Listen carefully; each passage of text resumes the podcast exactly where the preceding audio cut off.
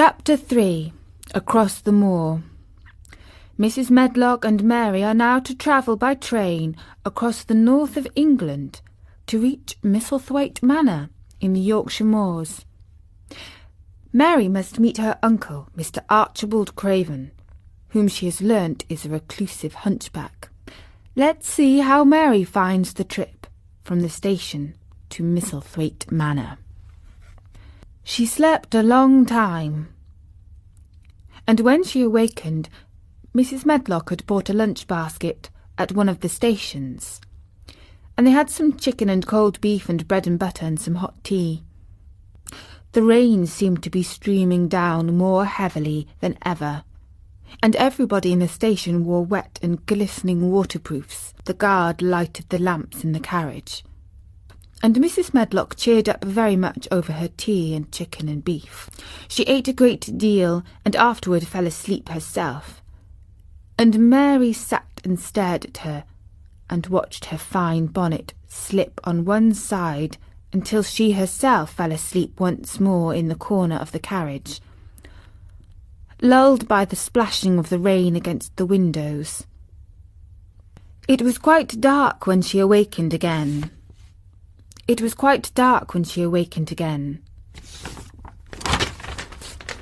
The train had stopped at a station, and Missus Medlock was shaking her. "You've had a sleep," she said. "It's time to open your eyes. We're at Thwaite Station, and we've got a long drive before us." Mary stood up and tried to keep her eyes open while Missus Medlock collected her parcels. The little girl did not offer to help her, because in India, sir, the little girl did not offer to help her, because in India native servants always picked up or carried things, and it seemed quite proper that other people should wait on one. The station was a small one, and nobody but themselves seemed to be getting out of the train. The station master spoke to Missus Medlock in a rough, good-natured way, pronouncing his words in a queer, broad fashion, which Mary found out afterward was Yorkshire. "I see thou's got back," he said, "and thou's brought our young thing with thee." "Ah, that's her," answered Missus Medlock, speaking with a Yorkshire accent herself, and jerking her head over her shoulder toward Mary. "How's thy missus?" "Well enough. The carriage is waiting outside for thee." A broughman stood on the road before the little outside platform. Mary saw that it was a smart carriage, and that it was a smart footman who helped her in. His long waterproof coat and the waterproof covering of his hat were shining and dripping with rain, as everything was, the burly station master included. When he shut the door, he mounted the box with the coachman, and they drove off. The little girl found herself seated in a comfortably cushioned corner, but she was not inclined to go to sleep again. She sat and looked out of the window, curious to see something of the road over which she was being driven, to the queer place Missus Medlock had spoken of. She was not at all a timid child, and she was not exactly frightened, but she felt that there was no knowing what might happen in a house with a hundred rooms nearly all shut up, a house standing on the edge of a moor. "What is a moor?" she said suddenly to Missus Medlock. "Look out of the window in about ten minutes and you'll see," the woman answered. "We've got to drive five miles across Missel Moor before we get to the manor. You won't see much because it's a dark night, but you can see something." Mary asked no more questions, but waited in the darkness of her corner, keeping her eyes on the window. The carriage lamps cast rays of light a little distance ahead of them, and she caught glimpses of the things they passed. After they had left the station, they had driven through a tiny village, and she had seen whitewashed cottages and the lights of a public house. Then they had passed a church and a vicarage, and a little shop window or so in a cottage with toys and sweets, and odd things set out for sale. Then they were on the high road, and she saw hedges and trees. After that there seemed nothing different for a long time, or at least it seemed a long time to her. At last the horses began to go more slowly, as if they were climbing uphill, and presently there seemed to be no more hedges and no more trees. She could see nothing, in fact, but a dense darkness on either side. She leaned forward and pressed her face against the window, just as the carriage gave a big jolt. "Eh, we're on the moor now, sure enough," said Missus Medlock. The carriage lamps shed a yellow light on a rough-looking road, which seemed to be cut through bushes and low-growing things, which ended in the great expanse of dark apparently set out before and around them. A wind was rustling and making a singular wild, low, rushing sound. "It's not the sea, is it?" said Mary, looking around at her companion. "No, not it. No, it isn't fields nor mountains. It's just miles, and miles and miles of wild land, that nothing grows on but heather and gorse and a broom, and nothing lives on but wild ponies and sheep.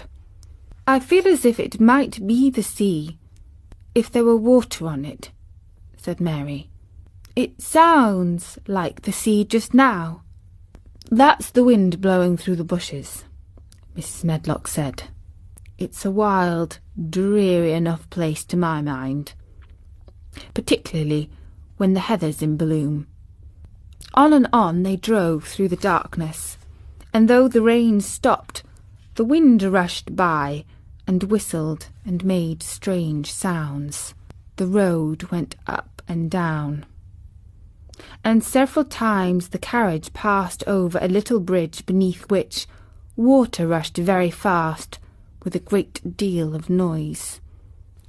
Mary felt as if the drive would never come to an end, and that the wide, bleak moor was a wide expanse of black ocean, through which she was passing on a strip of dry land. "I don't like it," she said to herself, and she pinched her thin lips more tightly together. The horses were climbing up a hilly piece of road when she first caught sight of a light. Missus Medlock saw it as soon as she did, and drew a long sigh of relief. "Eh, I'm glad to see that bit of light twinkling," she exclaimed. "It's the light in the lodge window. We shall get a good cup of tea after a bit, at all events." It was after a bit, as she said, for when the carriage passed through the park gates there were still two miles of avenue to drive through, and the trees, which nearly met overhead, made it seem as if they were driving through a long dark vault. They drove out of the vault into a clear space, and stopped before an immensely long but low-built house, which seemed to ramble round a stone court. At first Mary thought that there were no lights at all in the windows, but as she got out of the carriage she saw that one room in a corner upstairs showed a dull glow. The entrance door was a huge one, made of massive, curiously shaped panels of oak, studded with big iron nails and bound with great iron bars. It opened into an enormous hall, which was so dimly lighted that the faces in the portraits on the walls and the figures in the suits of armour made Mary feel that she did not want to look at them.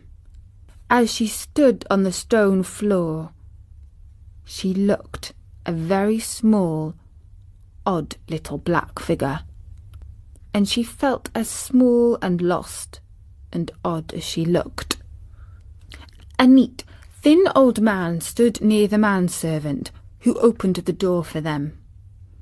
"You're to take her to her room," he said in a husky voice. "He doesn't want to see her.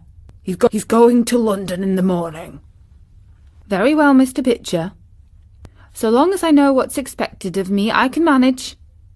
"What's expected of you, Missus Medlock," Mister Pitcher said, "is that you make sure that he's not disturbed, and that he doesn't see what he doesn't want to see." And then Mary Lennox was led up a broad staircase, and down a long corridor, and up a short flight of steps, and through another corridor, and another, until a door opened in a wall, and she found herself in a room with a fire in it and supper on a table. Missus Medlock said unceremoniously, "Well, here you are. This room and the next are where you'll live, and you must keep to them. Don't you forget that."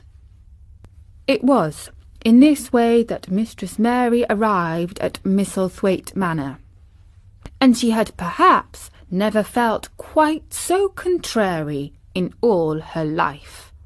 And that was the third chapter of The Secret Garden. And so Mary has made it along the dark road to Misselthwaite Manor. And she has been told by the housekeeper, Missus Medlock, not to go poking about in the rooms of the house. Let's see what Mary does and whom she may meet once inside the manor house in the next chapter of The Secret Garden.